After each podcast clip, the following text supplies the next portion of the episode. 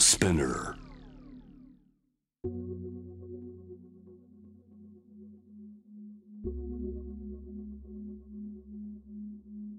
藤原信也。新東京漂流。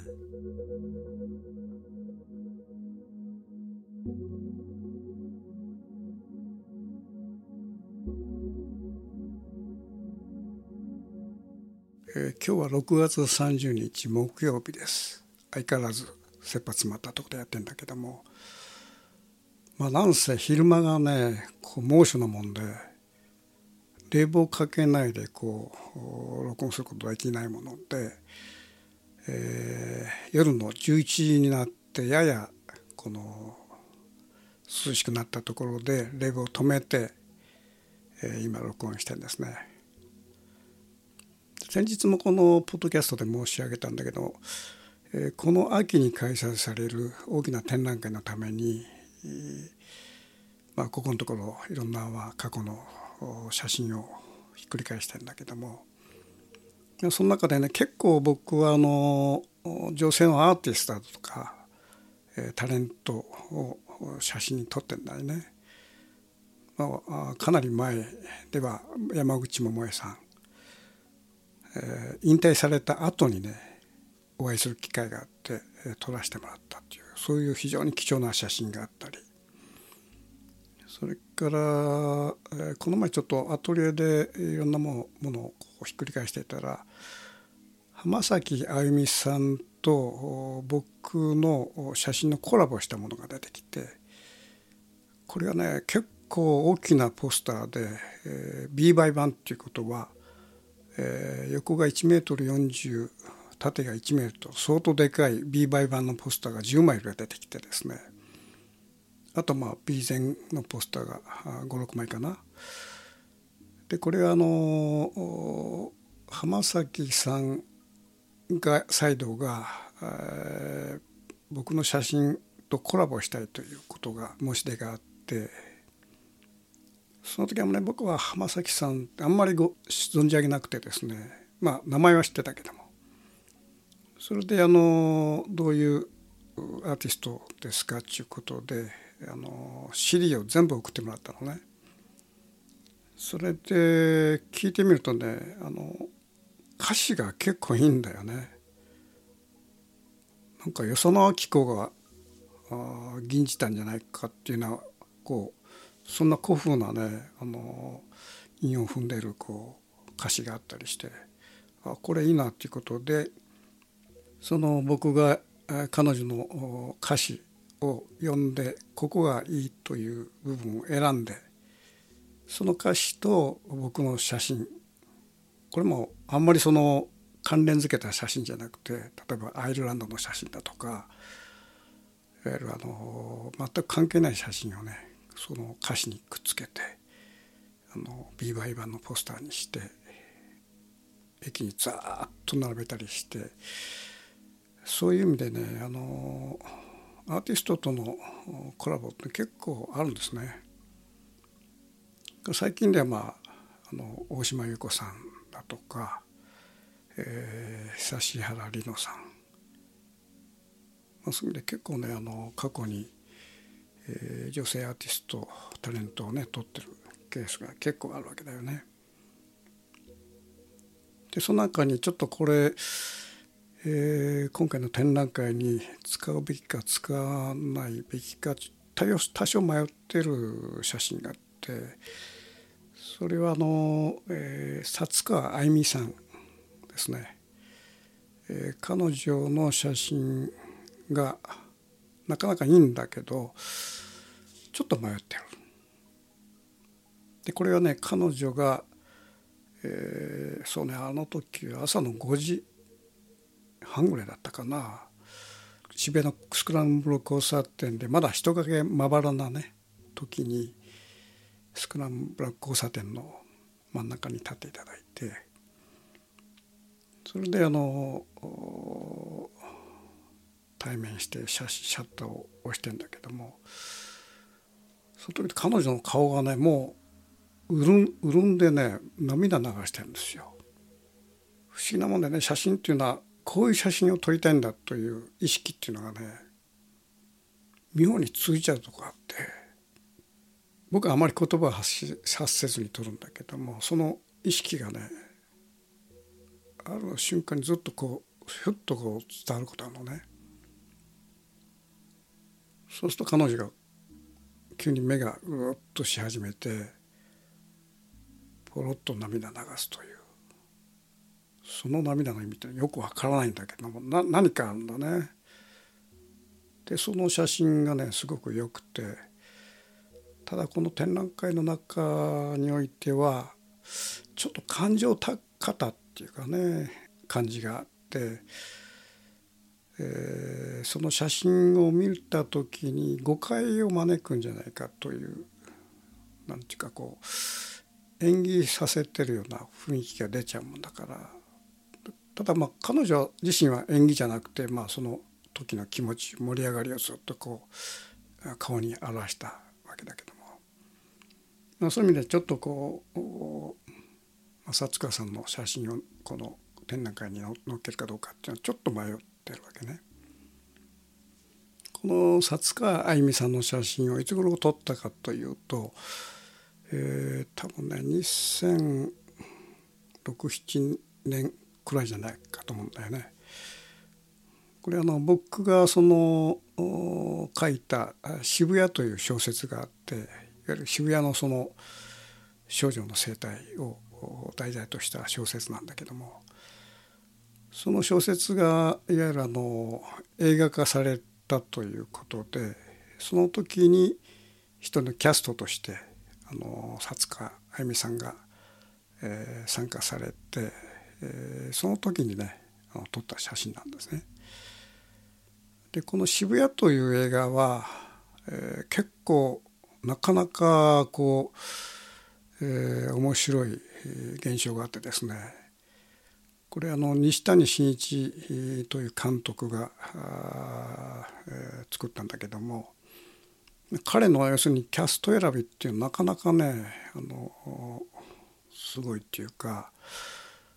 その時の渋谷の映画で出演した中でまあ当然この「渋谷」という映画は低予算映画でまあ1週間ぐらい撮るようなね低予算映画だから当然その大物タレントなんか有名タレント全く使えないわけですよ。でその中で、えー、起用したのがですね主役に綾野剛助演に薩塚あゆみ井浦新彼はその付属の中の店長の役とかね。それから大島優子も出てんだよね。で大島優子はなんかその、えー、渋谷の高架高架橋の上でこの遠行の、まあ、少女で男をこうかどわかすみたいなんでそういう役回りで、えー、もう一人あの斎藤工さんも出てる。ということはねこの映画は本当すごくて、えー、綾野剛薩川あゆみ井浦新大島優子斎藤工というこの今ではねもうこう名前がときめく人がね全くその当時無名としてその映画に出てるわけね。まあ無名の映画それで無名の新人がねまあその一つの映画で、えー、その後これだけの大物俳優が輩出したっていうのは非常にこう稀有なことでまあそういう意味ではこうやっぱりこの西谷さんのね、えー、キャストを見る目っていうのがここでも証明されてるわけだよね。まあ、特にここであの主役を張った綾野剛。まあ、彼はね、まあ、当然当時2 5 6だったんじゃないかな。今40歳くらいでしょ。2 5 6で全く無名の新人。新人っていうかまだね本当こうあの何もやってないあの青年で。でその時に、まあ、原作者っていうのはあんまりそのキャスティングにこう加わらないんだけどもえー、西谷監督はねなぜか主役だけは連れてきたんだよね。多分何人か連れてきたんじゃなかったな。で僕も写真家だから人を見る目って当然あるわけで何人か連れてきたけどどうも気に食わなくてですね。何が気に食わないかっていうとねあのなんていうかなどこかにね嘘があるんだよね顔に。嘘をついてるかそういうことじゃなくて何か自分というものを何かで隠してるっていうかそういうその今ねそういう時代っていうかなこうそういうその男女に限らず、まあ、仮面をかぶってるというかなこういう過酷な時代どうしてもねこの自分嘘で嘘を身にまとって、えー、しのぐという方法論っていうかなそういうものがあの無意識に身についていく時代であの素の顔が見えない時代なのね。まあ、そういう意味ではちょっとあのそういう嘘の見える子っていうのはあんまり好きじゃなくて、まあ、薩川さんっていうのはそういう意味じゃその素が見える子でそういう意味じゃその写真撮った時のあの表情がふっと出るああいうね姿があったり。まあ、その中であの何人かのね主役の方を見させてもらったんだけども。綾野剛があの僕の自宅にあの監督が連れてきた時ね最初はね何でもない、まあ、子だなという感じがあって、えー、ただ僕のソファーで座ってそのテーブル挟んで目の前に座った時にあこの青年はなんかこう別にこの男前でもないし刺したらねなんか特徴ないんだけども何か感じたんだよね。何かあるなと、まあ、一つはもう嘘がない顔に、まあ、素の全く素の自分を出してる全くその自分を出すのはこれ怖いことでねましてやほらそういうキャスティングの時の、まあ、原作者の前に来るわけだからどっかこう自己防御するわけなんだけどもそれもそれが全く見えなかったんだよね。でその気持ちよさっていうかそれとなんかやっぱりねこの人はちょっと将来何か化けるんじゃないかなというそういう予感がしてですねそれであのその後であの電話で西谷君に「あのあやのっちゃんいいんじゃないの?」これはあんまり特徴もないし男前でもないけどな何か持ってるよこの人はということでそれでまあ主役に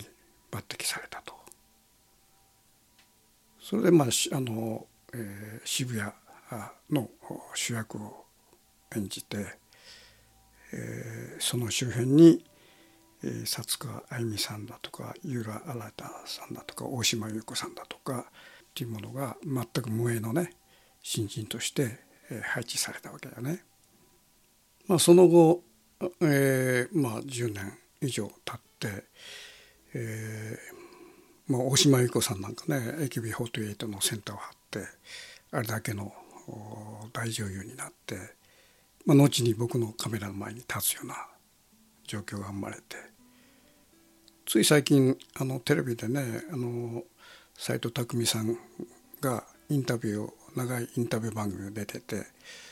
えー、彼がもともとそのなんか旅に出たらしいのね若い時に。その時に、えー、僕の「メメントモリ」の中の最初の言葉ちょっと遅くなあんた顔がないですよというそのワンフレーズがなんかもう自分にこう問いかけるようなグッとあの来てそれで自分の顔を求めて旅に出たみたいな話があったり。だから渋谷という映画はねそういう意味ではなんかこう後にもそういうなんか絡みっていうかなが生じてるわけね。まあその後その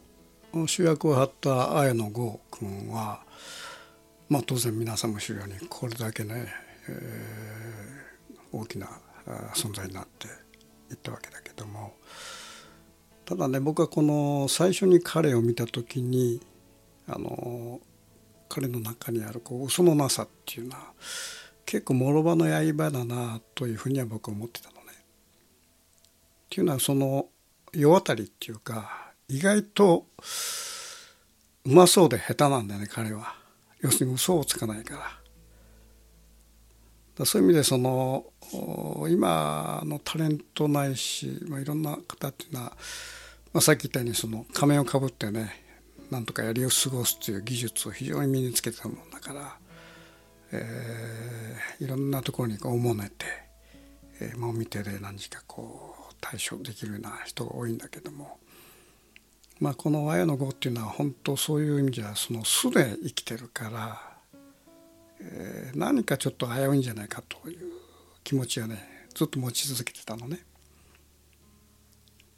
だからまあ特に最近はねあのちょっとでもなんかこう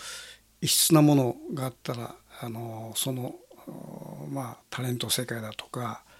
こういうあのメディアの世界からバーッと弾き出されてしまうといういわゆるいい子症候群っていうかな。でこれまたいろんなねあの才能のあるあこれ面白いなっていうような僕のその写真家の目からしてねあこれはちょっと伸びそうだなとかそういう、まあ、タレントだとか俳優がね、まあ、随所に出てきてんだけど何かねそういう人は弾かれちゃうんだよね。いつの間にかこう弾かれて、えー、消えていくと。ただ残った、まあ、俳優だとかタレントってのはもうどうし ななんていうかなこう、まあ、燃えかすと言ったらおかしいけどもその何のその存在感もない、えー、ただその、えー、ディレクターだとか監督だとかスポンサーにおもねるようなそういうそのいわゆるお調子のいいタレントばっかり残っちゃって本来この素の自分をこう表現する、えー、あ面白いっていうのはね意外と消えちゃうんだよねこれ。排除されるっていうか。最近異物というものがどんどん排除されていっている芸能世界のことを思う時ですね。いわゆる芸能の存在意義っていうものはなくなっていってるんじゃないかと。いや世間に暮らす大部分の人は普通の生活を営んでてそういうその生活者が芸能という外れた世界を見ることで、えー、笑ったり怒ったりしながらその自分のその抑えてきたものをそこでこうストレスを吐いていくというそういう普通の人々と芸能っていうのはそういう関係にあると思うんだよね。だからその芸能世界が普通の世界になっていったらその存在理由がなくなっていくわけでまあそういう意味でこの異物をどんどん排除していくちょっと変わり者をどんどん排除していくという芸能世界というものがどんどんどんどんこう、えー、平均化してつまらないものなんだ言ってるというのが今の現状だと思うんだよね。まあ、そういう過程でその今 YouTube っていうものがどんどん見られていってるのっていうのはその芸能世界っていうものがこう平均化平準化していってる中でまだその YouTube の世界っていうのはまだ外れた世界がまだそこで展開されているということであって、えー、そういう意味でねその今のいわゆるテレビを中心とする芸能世界っていうのは異物を排除することによっておのずと自分の首を絞めてるんじゃないかと僕は思うわけね。だそういう中でねまあ綾野は君はよく生き残ってるなと。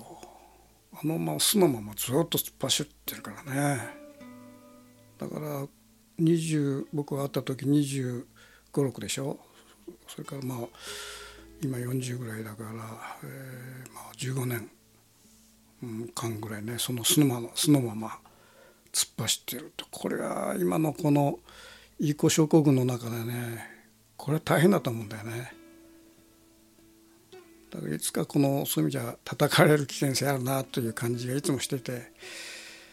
まあ、最近なんかねそういう意味で、まあ、変な女性問題浮かび上がってきてあのなんか妙にこうざわざわしてて僕あんまりこんな興味ないのね。まあ、そのそういう世界ってのは僕は興味ないからねもうどうでもいいんだけどもやっぱり綾野剛君の最初に接した時のまあ危うさあの嘘のない危うさっていうのはずっとそれをその堅持してるわけよ。よく持ちこたえてるなというふうに思ってて、えー、いつかそういう、まあ、足をすくわれたり非難されたりすることが起きる可能性あるなという話はちょっとね監督ともちょっと話したことあったんだよね。まあ、案の定今そういう意味ではこうそういう世界に引きずり込まれてると。でただね僕はこのえー、ずっとね彼とは付き合いなかったんだけどもこの前ちょっと、えー、メール送ってですね、えー、とにかく毒は食わば皿までと。要するに毒も栄養にしろと。それで成長しろと。そういうふうにねあの、まあ、そこまでねあの皿まで食わないとね彼はねえー、ととにかくこのあの素の、自分をね突き通していくのは難しい。だからそこまでこう人間的に大きくなって、えー、そういうその障害を乗り越えるという。まあ、毒を食わ食わば皿までっていうのは僕の,、まあ、あの若い時の旅のね世界の中で自分その座右の銘としててまあ毒がやってきたら皿皿まで食っちゃうみたいなまあ、その姿勢はね今でに変わらないんだけどもやっぱこういうそのざわざわした世の中でねいろんなネット社会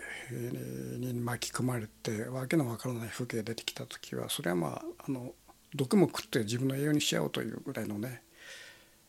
それくらいのその肝っ玉がないとねやっていけないわけでしょう。だから逆にそういうその毒を盛られた綾野が今後じゃあその毒を食ってどれだけ大きくなるかっていうのはこれはまた興味のあるとこなんだよね。ひょっとしたらまあお化けしてさらにこの大きな綾野になる可能性がある。そういう意味じゃこれ非常に面白い試金石っていうかな毒にやられて倒れるか毒を食ってさらに大きくなるかというそういう状況だと思うんだよね。だから若かりし頃の綾野のあの嘘のない姿を見てその15年間そそのまま素のまま突っ走っていった男が今毒を盛られてその毒をじゃあどう処理するか。これはね、まあ、外野席の一つの席でね僕はまあ無責任だけど興味深く見てんだよね。まあ、そういうメール送ったら綾野君から早速返事が来てて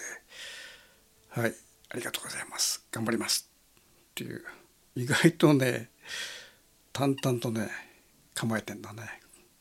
それその返事見てあこれなかなか大物になりそうだなという感じがねしてちょっと一安心したんだよね。僕のね写真家としての目から見ると今の俳優さんえー、っていうのは40代まではねなんとかこの青年の勢いで、えー、一つのこの存在感を示すことできるんだけどもこの40以上になった時の大物感ねこれをこう獲得する人っていうのは結構なかなかいないんじゃないかなってなんとかそんな感じするわけよ。例えば小栗旬だとかディーン・フジオカだとかえー、藤匠だとかそういう人がいるでしょう。ディーン・藤岡さんも僕写真撮ったことあるんだけども、こういうその40の坂を越えて、えー、大物感をガッと出していくという、まあ、かつてのね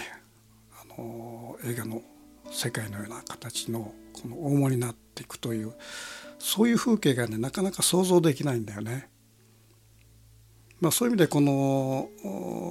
綾野剛がねこの今回の大きなこのまあ毒っていうかなそういうものを毒を食わば皿まででガンと食ってその毒によってさらにこの飛躍して大物感を獲得していくというこれはなかなか見もので、まあ、そういう意味でこの僕はよくその世界知らないんだけどもなんかガーシー法ですか？そういうものをこう運営している方だとか NHK のねその投資の方だとかそういうまあ人もねどんどん毒を持ってね綾野をね大物に育ててほしいとまあそういうふうに僕は思ってんだよね。